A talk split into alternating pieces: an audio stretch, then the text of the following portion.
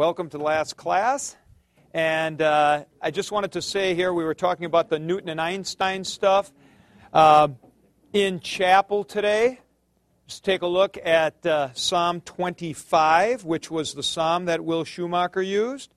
Perfect example of Newtonian and Einsteinian theology in one, ver- in one uh, uh, chapter. And uh, you've got these, these deep, monergistic tones uh, uh, which uh, say things like this um, Make me to know thy ways, O Lord. Teach me thy paths. Lead me in thy truth and teach me, for thou art the God of my salvation. Uh, be mindful of your steadfast love, and so forth. Uh, uh, remember not the sins of my youth according to your steadfast love for your goodness sake. Uh, however, uh, it also says, uh, To thee, O Lord, I lift up my soul. O my God, I trust in thee. Let me not be put to shame. Uh, let not my enemies exult over me. Yea, let none that wait for me be put to shame. So, in other words, I am your child. And kind of on that basis, we have this relationship please do not uh, let me be put to shame. Um, let's see. Uh, 15 is interesting. My eyes are ever toward the Lord, for he will pluck my feet out of the net. Um, so you have these two things within the same psalm. Uh, oh, uh, here, 20. Should have seen this before. 20. Oh, guard my life and deliver me. Let me not be put to shame, for I take refuge in thee. So, because I do take refuge, then you should deliver me. Uh, you, you find this, but you find in this psalm also what you find in the other things like this. You tend to have Newton sort of precede Einstein. So, that verse. Um, uh, well, like the first one To thee I lift up my soul, O Lord, in thee I trust, let me not be put to shame. Let none that wait for thee be put to shame. And then that's followed by be mindful of your mercies and your steadfast love. So you get it just like that. Lots of Psalms are like this. I think it'll really help you when it comes time to doing the exegesis. Yeah, Andy. It's supposed to remind you about worldviews today. Ah, yes, thank you. Um, the question came up at the end of the last period about the relationship between um, Einstein, high energy physics, uh, relativity theory, and all that, and Newtonian. And the question was was I actually imposing upon the text a contemporary reading? And I said I'm always kind of fearful about that. But Andy and I talked about this after class, and I want to share a little bit about this. Um, I think actually the direction of fit here is kind of the other way. And that is to say, Lutherans have always seen this inscrutable God. Um, there's no explanation for God's mercy. He's merciful uh, out of his free will. There's nothing in us that attracts God's grace. We're not attractive in that sense. We're dead in trespasses and sins. And so you have that whole thing, plus you have these other kinds of more interactive passages. And as Lutherans, we have tried not to let one cancel the other out. We just let the passages stand. I think what's happened is when I started getting more acquainted with what was happening with physics, that I suddenly started to see the relationship that way. In other words, I had started with the Lutheran view, see, not started with the scientific view, started with the Lutheran view. Then when I read this, I thought, hey, that's really interesting. It's just like this.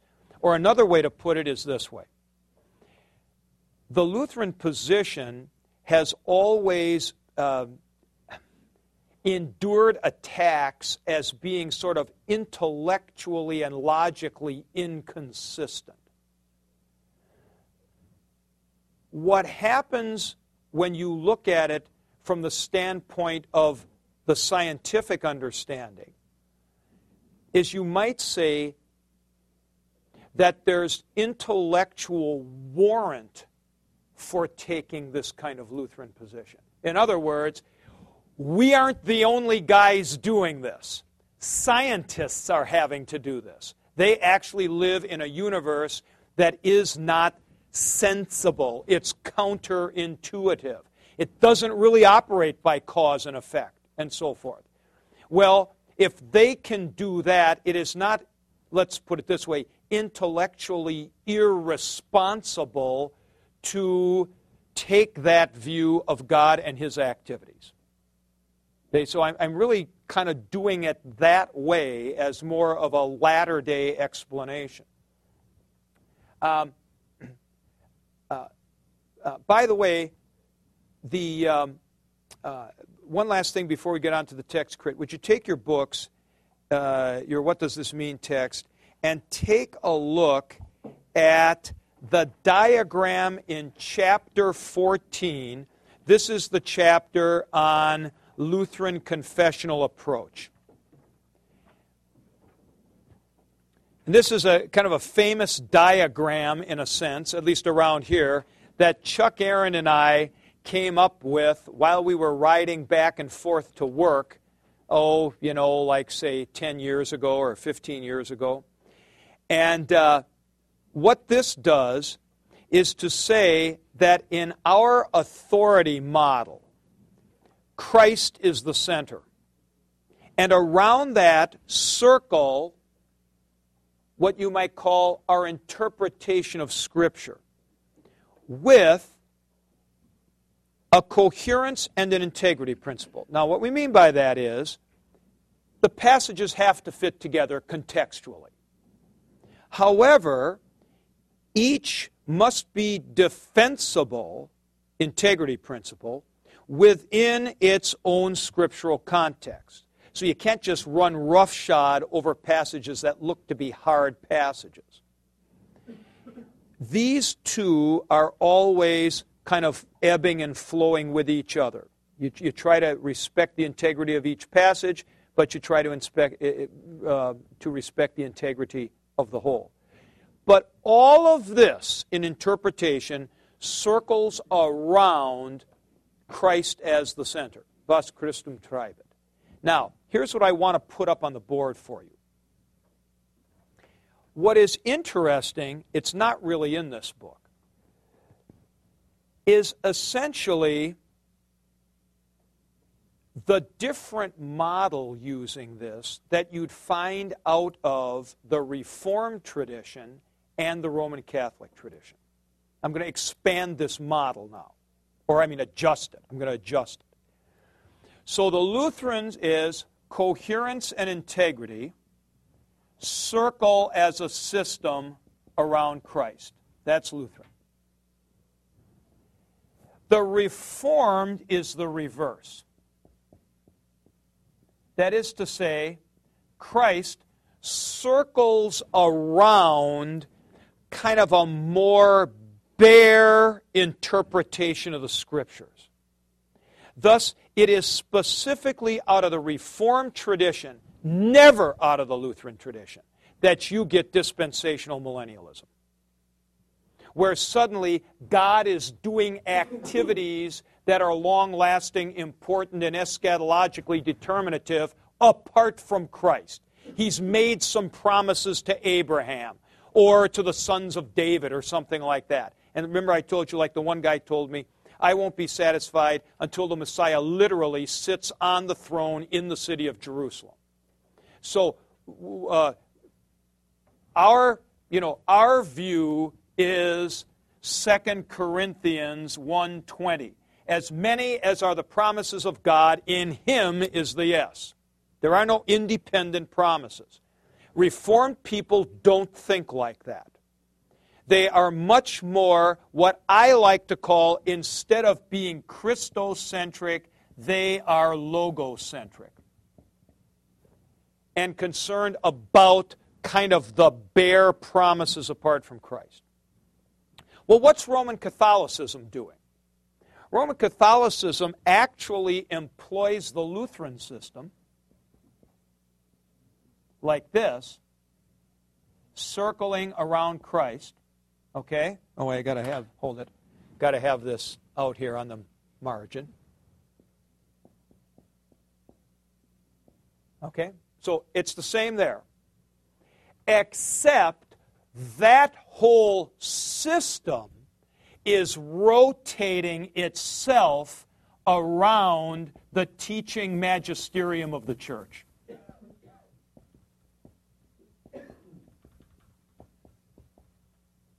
That's really in the center. So you can appeal all you want to Christ is the fulfillment, Christ is the new humanity, Christ is the um, uh, second Adam, and all the rest. But if the church says that the new humanity arises in Mary, who undoes the knot of sin tied by Eve, then that sort of cancels the was Christum treibet, what drives Christ. Sort of cancels that principle, or at least it can hold it at bay. So, church teaching does not, I mean, just think of these discussions that have been going around the Roman church about the possibility of calling Mary a co redemptrix. How could you ever even be conceiving of a co anything with Christ if he's in the center. So, so th- this, these are the three essential differences. Let me just put this up here. So this is Reformed, and this is Roman Catholic, and this is Lutheran. And this makes all the difference in the world in terms of when you're having a discussion with somebody, what you're finally appealing to, and whether or not you can make any headway in the argumentation.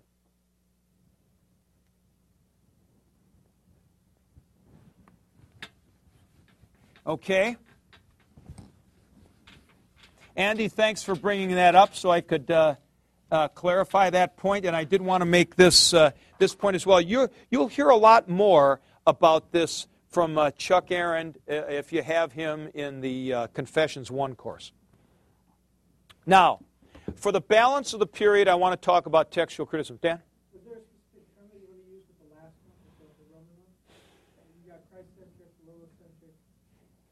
one? Uh, I don't know, didascocentric or something like that. I, am not sure what I would say. It's just centered on the teaching magisterium.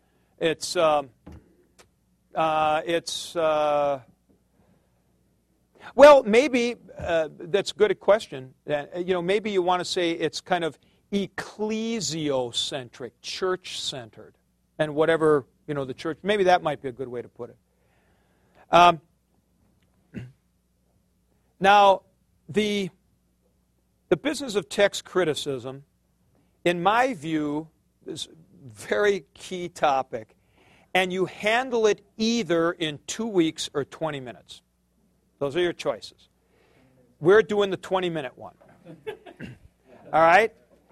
So you either sort of get all the details down, or you get the basics of what the whole discipline is trying to do.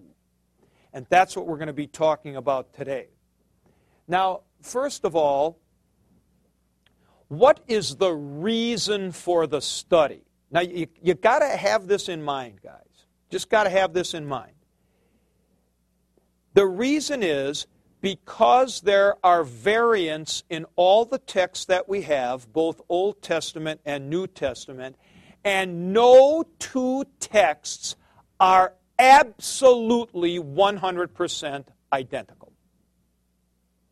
So, in other words, you have to do textual criticism simply because of the situation. Let me show you, I'm going to put this on camera here now. Let me show you this. Here is a page from a book by Reuben Swanson um, on the text of Mark. And what they've done is they've taken manuscript B, Vaticanus, and they've put it across the top line. There are no underlinings uh, on this uh, uh, top line, and there are no blanks. And now what they've done is they've laid out all kinds of manuscripts down here, and they have put this line, which is 1, 2, 3, 4, 5, 6, 7, 8, 9, 10 words. And look how many variants. Now, now some of them are not significant at all. This has a funny spelling of mikroteron. It's with an epsilon iota. So all of the manuscripts that have just the iota mikroteron are variants and they're underlined. Here's ones that have the same spelling. So what you have with this layout, unlike your Nestle-Aland text, you, have, you can see with this kind of a layout perfectly what the other manuscripts have as additions compared to manuscript B and subtractions because there would be a blank. You'll notice here, right before the last word, pontone, there is a uh, hun, but some manuscripts right here, like A and C and so on, don't have that word. Here also and here also. This one manuscript has an additional word, ha, here. But I just want you to take a look at this. On every line, there's something. Now, usually it's just kind of insignificant, like a spelling. Or instead of scribes and Pharisees, it's Pharisees and scribes, or something like that. So I don't want to overplay this as if, I mean, this is the way I usually describe it. It's not like this that there are some manuscripts around where somebody slipped a knot into John 3:16. God did not so love the world. I mean, it's not like that. Those aren't the kind of manuscript variations. But there are, there are variations that, um, that occur all over the place. Now, what would then be our source for these readings? What is it? Well, there are manuscripts around all over the place, and I'm going to pass around to the class now some resources that I've picked up. And uh, I'm going to show these here on the screen first, but then I'll pass them around. This is uh, Codex Sinaiticus. Now, Codex Sinaiticus is a, uh, one of the great uh, major codices from the fourth or early fifth centuries, and you're going to be able to see how beautifully this is written. You can also see how there isn't separation of words and how the things are all in columns and so on like that. And the major manuscripts that we have for the New Testament look like this. Now, back in November of um, uh, 2007, there was a um, there was a convention, well, no, it's 2006. There was a convention of the Society of Biblical Literature in Washington, D.C., which I went to. And wouldn't you know it, in conjunction with this, there was a huge manuscript display at the Smithsonian Institution. And they published this interesting book called In the Beginning Bibles Before the Year 1000. This was absolutely fantastic as a display. Now, in here, and I'll pass this around, you will see, first of all, on this page, an example of an Old Testament manuscript, the Aleppo Codex, which would be like the Leningrad Codex that you guys probably heard about in Hebrew. You'll see a sample of that. Then, the next thing along is a, a sample of P64, which is one of the oldest things we have. Look how much of it there is ta ta. That is P64. All right? Which is actually just some words. Okay? Now, th- this is on, that is on papyrus. Also on papyrus is the great collection of the Bodmer papyri. And here you have this from Ann Arbor, Michigan. And this is also, um, some of these are also in, uh, in Dublin, Scotland. You'll, you'll see this a lot better as it comes around. Then, um, over on page 29, here we've got, not on, not on uh, papyrus, but on parchment, an example of the kind of interesting cursive hand of Codex W, Washingtoniensis. And finally, on these pages, some wonderful examples of the illuminations that were done on the Middle Age manuscript. So I've got little markers in there with what they are. Let me start passing this around. You can see it. Uh, so that gives you an impression or an idea of what it is that we have as resources. As resources. Now, this next part, for the next 10 15 minutes, is the most important part of the lecture for today. In order to do textual criticism, you have got to have some theory of what your sources are like and what you're trying to do. Okay, first important point. You are not trying to find the correct manuscript because there is no one manuscript that is sort of error free or something like that. They all have some sorts of variations. Now, this is actually a very important point because it leads you to point number two. What you're trying to do is to recreate the text, not find the manuscript that is the text. Now, I'm going to say that again. This is really key. You're trying to create, recreate the text from the evidence available. That's like in these books that are coming around here. You're not trying to just go around and say, hey, of these manuscripts, which one is the best one? Now, that's an awful important point because it means you're not looking, for example, for the oldest manuscript, or you're not looking for the most beautifully written manuscript, or you're not looking for one that's necessarily written on papyrus.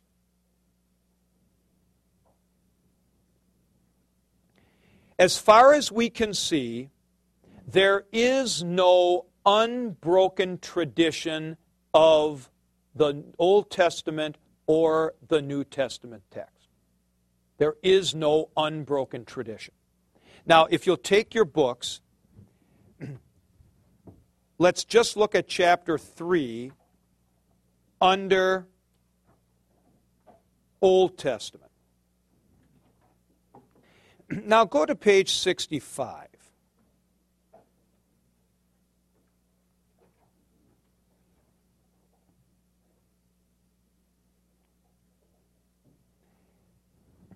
Well, actually, we can start on, on uh, uh, here, page 64, I think is better. Page 64, number 2. Unlike the method of transmission of the New Testament, schools arose specifically to preserve and to transmit one textual tradition of the Old Testament. The Masoretes, you know the Masoretic text, that phrase, who formed these schools were active in two time periods especially. First to third century AD and later the 8th to 10th century AD. The first epoch was lo- located in Palestine in the north and Babylonia, and the second in Palestine, Tiberias by itself. Now, what I want you to notice is that's actually comparatively late. So, what we're saying is, you know, everybody has this uh, you hear this in Sunday school about how excruciatingly the Masoretes handed down the Old Testament text. They counted letters and found the middle letter and all that kind of stuff, and it's all described for you in chapter 3. But that's all done first from the time of Christ onward and much farther onward, 8th to 10th century. Thus, that um, uh, Grayson, let me just have this a second. Thus, this first thing that I have for you to take a look at, which is the Aleppo Codex, which is the oldest kind of complete, man- well, the, uh, some of it got burned after 1948, but uh, you know this this one right here, this one um, is made in the 10th century first, and it's essentially that kind of manuscript, like Leningrad, which is a little later than it, are the basis for our Old Testament Masoretic text. But you know what it's like? It's like doing this. It's like saying, how far is it? What's the, what's the length, the distance between the edge of where the cameras are and that wall? And I go 5, 10, 15, and probably a half. So let's call it uh, 17 and a half feet. Okay? I've paced it off, and my pacing is pretty accurate as 2 to 5. Now, you guys really accurately hand down the distance as 17 feet. Well, that's fine, but what about my initial measurement? See? So you might have a perfectly accurate handing on of a flawed text. So, you know, don't overplay this Masoretic thing because this is all AD stuff. Now, I want you to uh, take a look also. Um, I can just put this up for you here. Uh, this is uh, in your supplemental work. Remember this chart here with all of the manuscripts? And in the front, in the top here, I had autographs, and I called it the pre 200 soup. And essentially, after 200, four traditions developed here of uh, uh, textual reading types. But before that, eh, you can't say this. You can't say, you know, this text looks like these and this one looks like these. They're kind of mix and match. It's important on this diagram. You see, I have Alexandrian, Caesarean, Western, and Byzantine.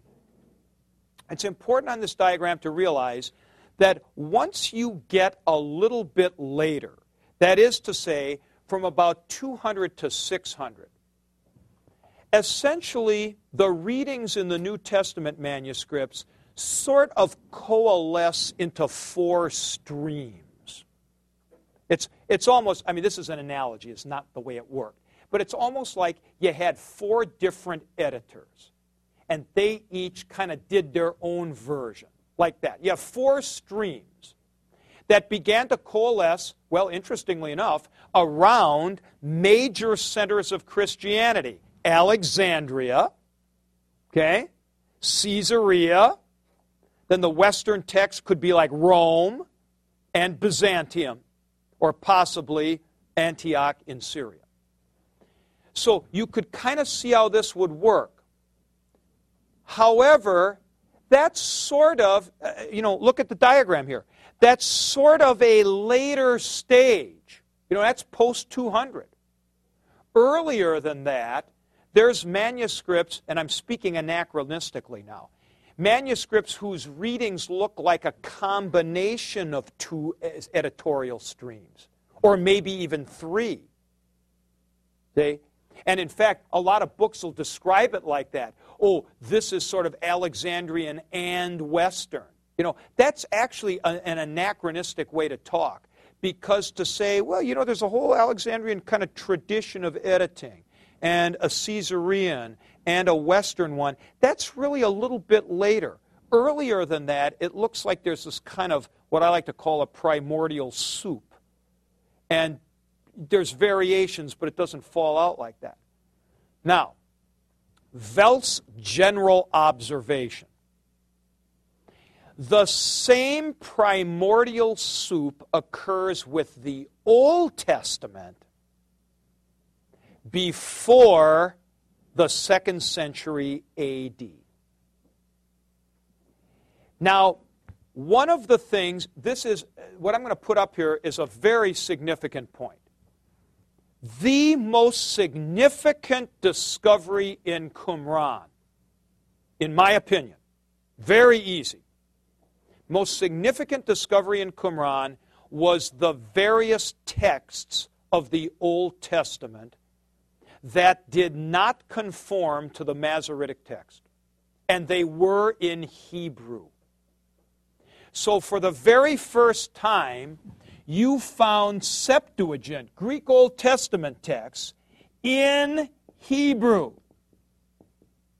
Now, only 5% of the Qumran texts are, are Hebrew texts that look like the Septuagint.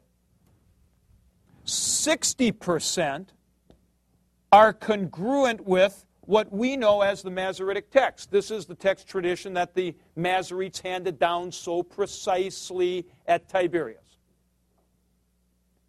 Then you have more, a whole bunch more, that are mixed texts. So Qumran, we know, is pre 70. Essentially, when the Romans destroyed everything in Judea, at Jerusalem especially, it seemed to kind of shut everything down this way, and what was preserved in the caves is essentially what was around after uh, up to 70.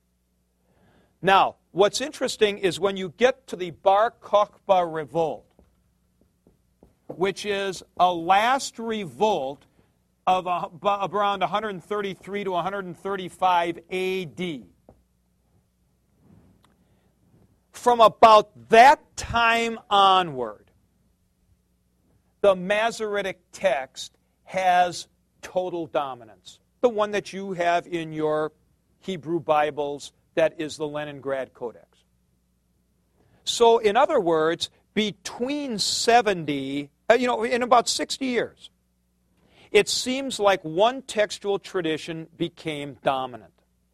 And that's sort of what happened with the chart I have on the board. The Byzantine text started to arise, those kinds of readings, you know, and then as you go down here, the vast majority of all manuscripts are like this from around 600 AD onward. Now, notice the early medieval consensus. Notice under Alexandrian over here, we still have a number of manuscripts that, so to speak, maintain that tradition. But the vast majority, you might say that the Byzantine type of manuscript here, um, what is called the majority text in your book, uh, that that kind of wins out.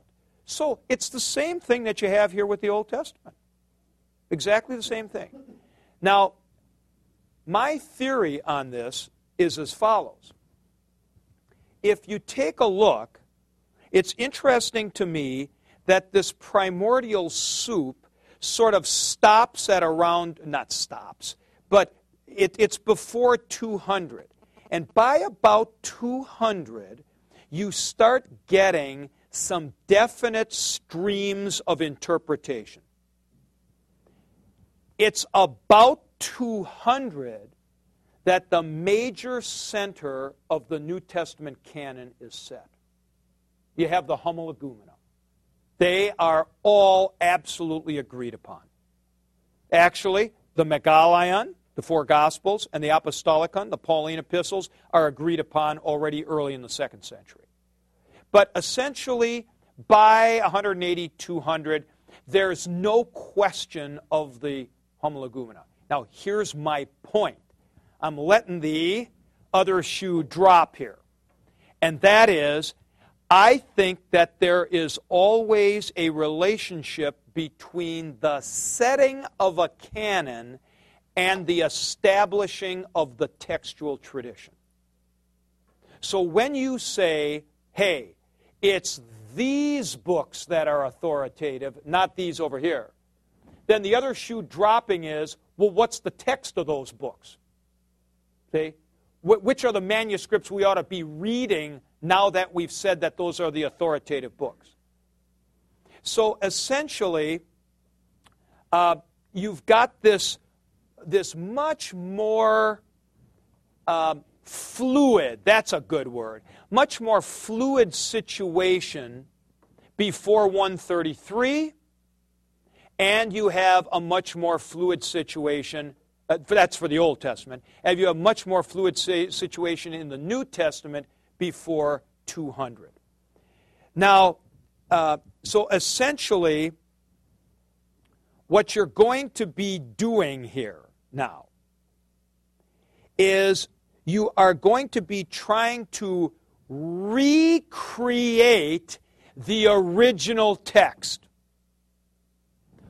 Footnote What's the original text? Could it be that some authors did several versions of their books? I discuss in What Does This Mean that there is good evidence that John maybe produced two editions of the Gospel of John one that ended at chapter 20 and one that included chapter 21. And there's at least one manuscript that looks like it wouldn't have enough room to have the 21st chapter in it. Some of the pages are missing at the end.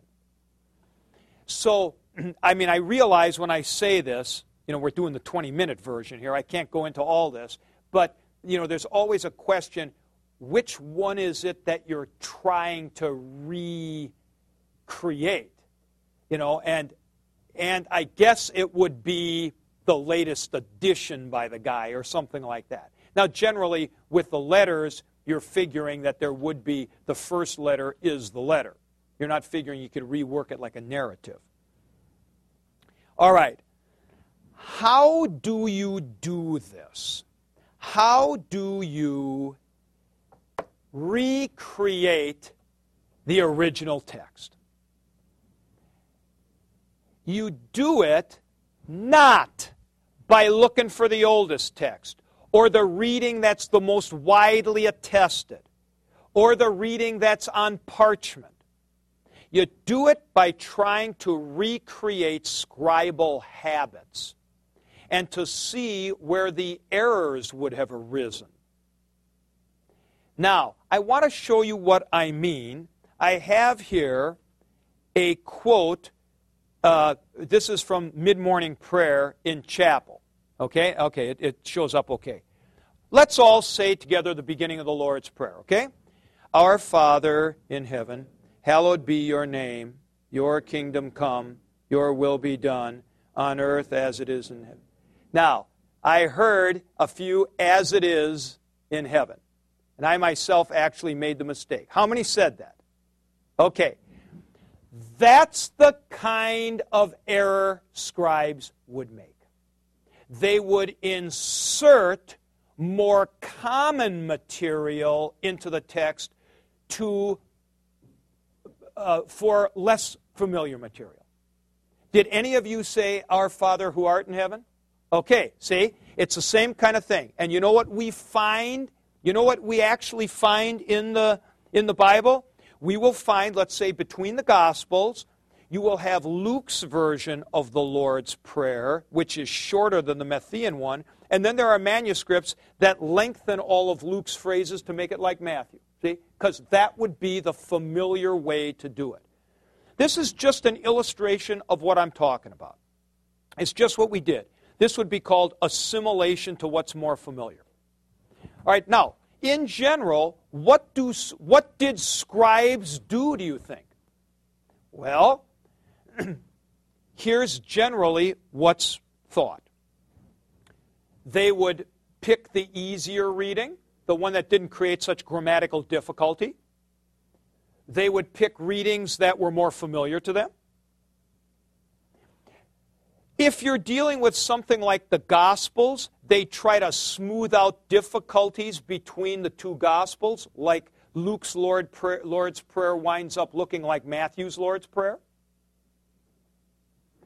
They would also um, uh, seek, uh, perhaps later, later, we see this in later manuscripts, once things like fasting and asceticism took hold, they would insert some things about that.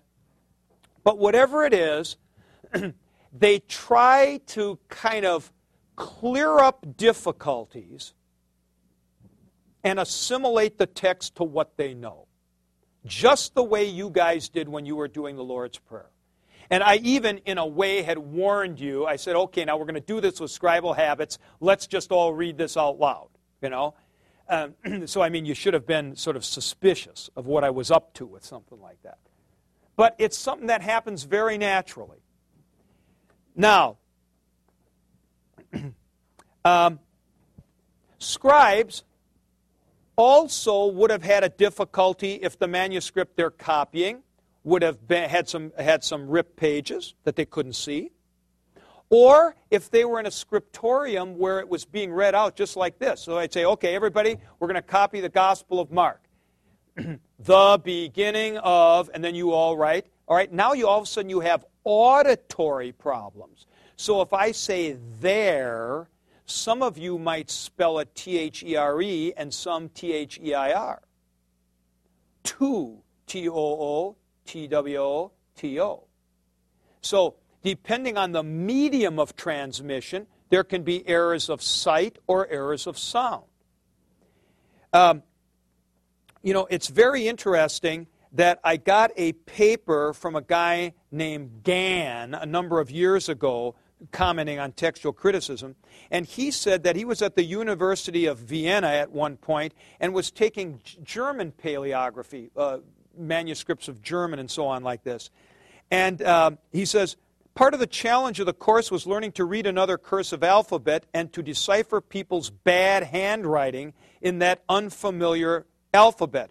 To add to the challenge, sometimes the documents were hard to read because of the ravages of time or were written down in unusual ways. Martin Luther was especially bad for this last one, with notes and additions scribbled all over the place on his autographs.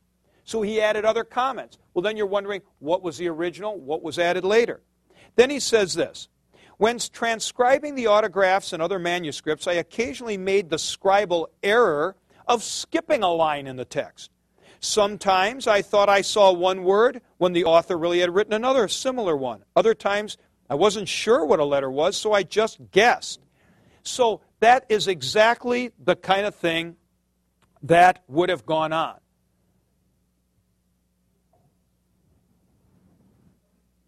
Disclaimer the videotapes from that time have been burned. We do not actually know that this is true. All right? It's logically true. It's apparently true. It seems true by the evidence. But nobody could actually prove that you didn't have, right before the manuscript went out, uh, somebody paid everybody to make certain changes or something. I mean, there's no way to honestly know. And I just want to be upfront about this that contemporary textual criticism actually rides upon what I would call sociological or anthropological truths of how people transmit manuscripts. That's just a disclaimer, and everybody's got to know that up front because usually this is taught by people as if somehow we actually know that a scribe in the 8th century did that, you know. Uh, but it seems logical, but it's, it's not, not on tape, so to speak. so therefore, we come to the basic principle of textual criticism, and this is the next major important point. And that is, you look for the reading that explains the rise of the other readings. So, you ask yourself, if I choose this reading, can I see how a scribe would have made an adjustment to the other readings? Or is it actually more logical that I have to have this reading over here and the scribe would have made the adjustment the other way? So, in other words, let me take a simple example. In the Lord's Prayer, in the Lord's Prayer in Luke, you have some manuscripts that read the identical uh, petitions to the Lord's Prayer in Matthew. Now you ask yourself, what's more logical?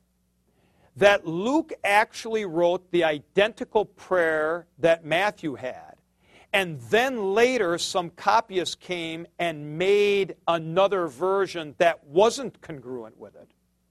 Or is it more logical that Luke's was a little different to begin with, and then people smoothed out the difficulty? See? Well, exactly, Andy. And so the thing is, you take the second as the logical way in which it was done. And so sometimes this is known as the principle of the harder reading, or in Latin, def, uh, lectio difficilior, the more difficult lection, the more difficult reading.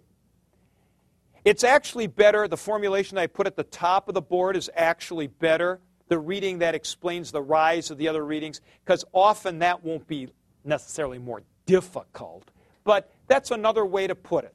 So essentially, if you, if you put it in, in this way, essentially scribes tended to eliminate difficulties and smooth things out.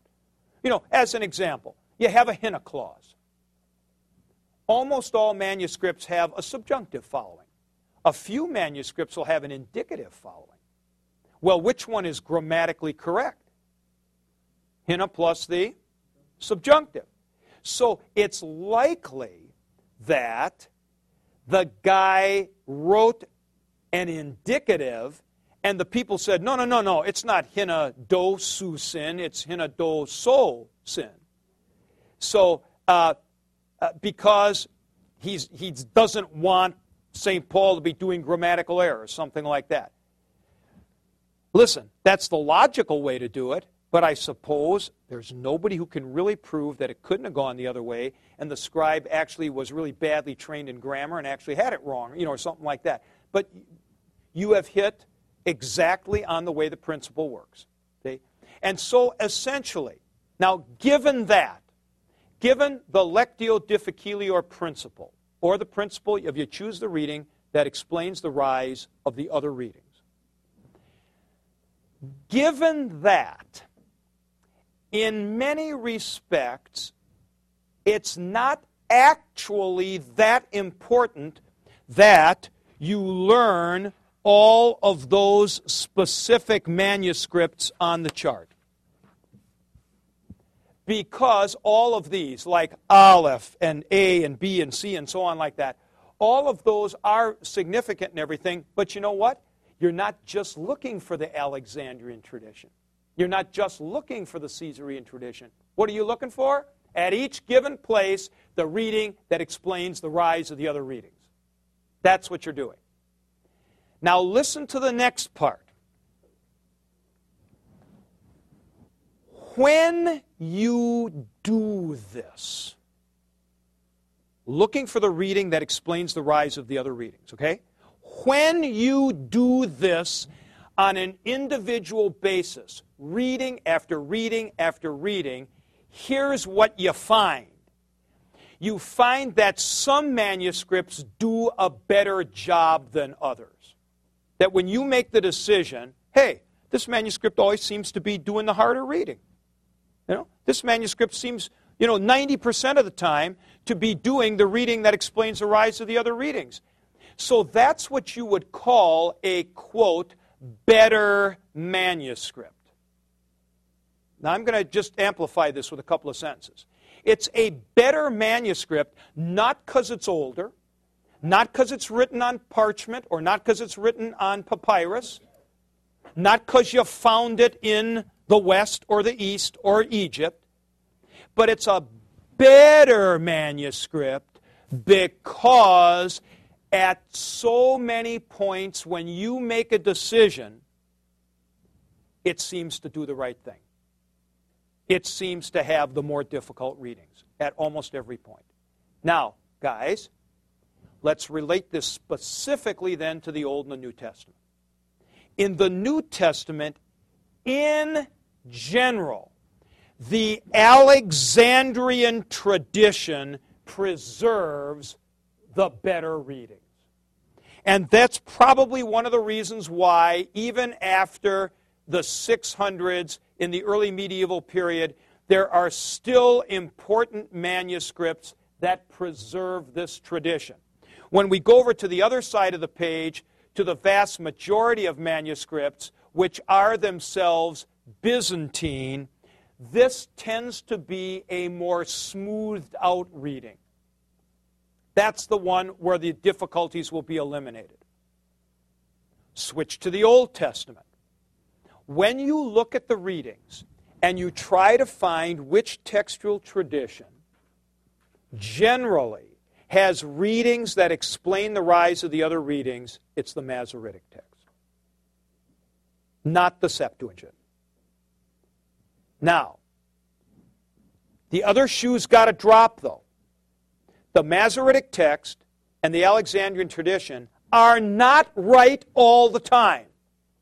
And so you do not have a silver bullet here. That all we do is we look for the Alexandrian text here. Okay, all right, we look for Aleph, A, B, C, and so on, and we don't even have to do text criticism. No, that's the cheap, you know, quick and dirty nuclear option, but it's not the best option. That's the option that you use if somebody makes you do a reading in five seconds. But if you have time to look at it, you better look at the reading that explains the rise of the other readings. You know what this would be like? This is the best way to think about it. You'll see this in my book, and other people talk about it too.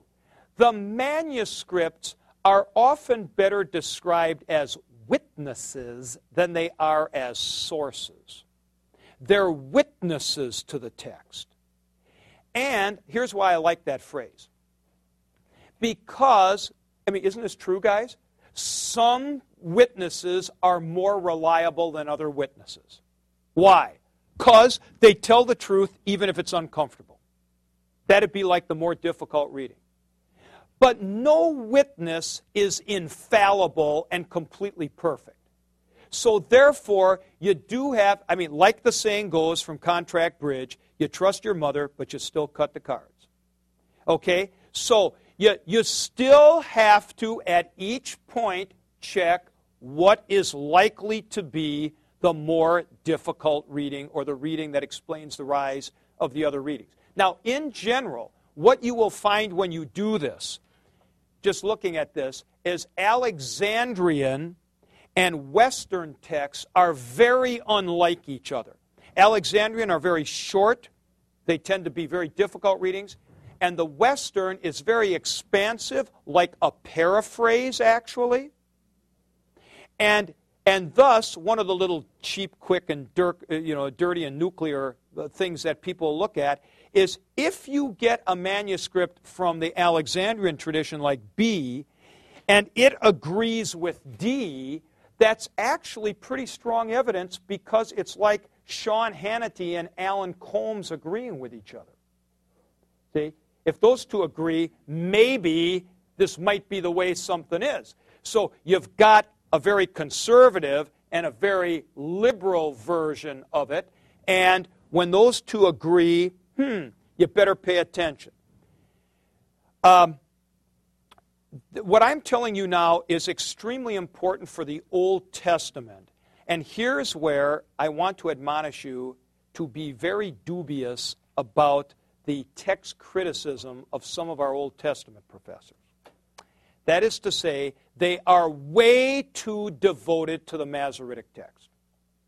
You can't be. The longer Old Testament textual criticism goes on, the more it becomes like New Testament text criticism. That is to say, we've got some reliable tradition, but it's never 100% right. And therefore, what do you have to do? Look for the reading that explains the rise of the other readings. And when you look for that reading that explains the rise of the other readings, 95% of the time the Masoretic text is right. Or the way to go, the way to go. But there will be some others where all of a sudden you're thinking, you know what? the Septuagint and the Old Latin and the Syriac all themselves have a reading that actually explains the rise of the Masoretic text. Then you have to go that way. Okay, so um, this will Uh, given, given this sort of set of principles, you will be just fine on that small text criticism part of the test. Basically, I'm going to be asking you to take a look at a variant reading in each testament, kind of decipher it, and then decide which one do you think is better and why, and so forth. And so you ought to be doing it on this kind of basis. Now, essentially, essentially, and I've left this up here, these Masoretic texts here, along with the Bo, uh, Sahidic and Bohairic, those are Coptic uh, versions, and Origen and so on. Those tend generally to be pretty good witnesses in this Alexandrian, rather strict sort of tradition. And my own view is of the New Testament is that essentially what happened in the development of the textual tradition is that um, there arose there really arose two versions of the way to do the New Testament text the strict view and the living Bible view. And see, if, if you go and get a living Bible, it's no sense excoriating it as, hey, that ain't a really strict translation. It's not trying to be. And I think that they also produced some examples like that in the New Testament as well. The D and the Western text, I think, are like that. They are essentially like the Aramaic Targums, which are described for you in Addendum 3a which are Aramaic paraphrases or expansive renderings of the Greek for the understanding of the people. In other words, I think the Jewish tradition had this in it. There's the strict version, and there's the not so strict, really more explanatory version. I think we find that with the New Testament text as well. Yeah. What's that EAPR thing? Oh, that's that's which sections of the New Testament they actually have uh, readings for. E, Evangelium, is Gospels. A is uh, Acts of the Apostles and the Catholic epistles together. P is Pauline, and R is Revelatio, Revelation. Yeah. So, in other words, it says there that Aleph does actually have manuscript evidence for all of those sections. And doesn't like the Nestle Aland when they're doing the like picking which their text, they do that text type theory thing. So they basically just pick Alexandrian. Yeah, yeah, yeah. Most of the time, that's exactly right. This this is the text type theory here. Yeah. Yeah, but you're saying that's that's not the way. You you cannot you you you really cannot just go like that because the the better better texts still have problematical readings. Now, actually, what the argument comes down to is whether or not you're going to be a thoroughgoing eclectic. Eclectic, you can pick a text from any tradition. See, thoroughgoing, or whether you're what's called a reasoned eclectic. And by that, I mean this. A guy like Jeff Kloha, who is what's called a thoroughgoing eclectic, he will pick a reading even if it's supported by only one manuscript, and even a late one. I'm dubious about that process because I'm kind of thinking, you know, it's unlikely historically that the correct reading went underground for eight centuries and suddenly came up, you know, in Armenia or something like that. Uh, yeah, rigorous. Yeah, yeah, r- rigorous eclectic. But but both of them are eclecticism because it's not saying I'm trying to find the oldest reading or the Alexandrian reading or the widely dispersed reading or the one on papyrus. You know, it's not saying any of that stuff. Yeah, you're just looking for the reading, whichever tradition it is, that explains the rise of the other readings. And you can still be a reasoned eclectic and be a text theory or a text type theory person. Well, you can because your your theory would be that essentially most of the time the Alexandrian's going to do the job for you. Yeah, most of the time. Yeah, Oz. All right, you said something about the variant readings for the test or whatever. Are those variant readings going to be found in our book, in our BHS? And... Yes. Okay, now guys, hold on. This is our last class. I want to tell you how much uh, I have enjoyed this class. It's been a really good class. Really enjoyed your papers. Uh, let's close the class with a prayer. Lord God, Heavenly Father, You have given us so much to think about in addition to all of the many blessings and gifts that you give to us every day. We thank you for our time together, for the stimulation of the problems of interpreting your word and the opinions of one another. Help us to keep focused on Jesus Christ our Lord, He who has died for our sins and risen again for our justification. In this Pentecost week, send us your Holy Spirit so that we may truly be devoted to your word and be ready to speak its message of hope to all whom we meet. This we ask in Jesus' name. Amen. Thanks a lot, guys.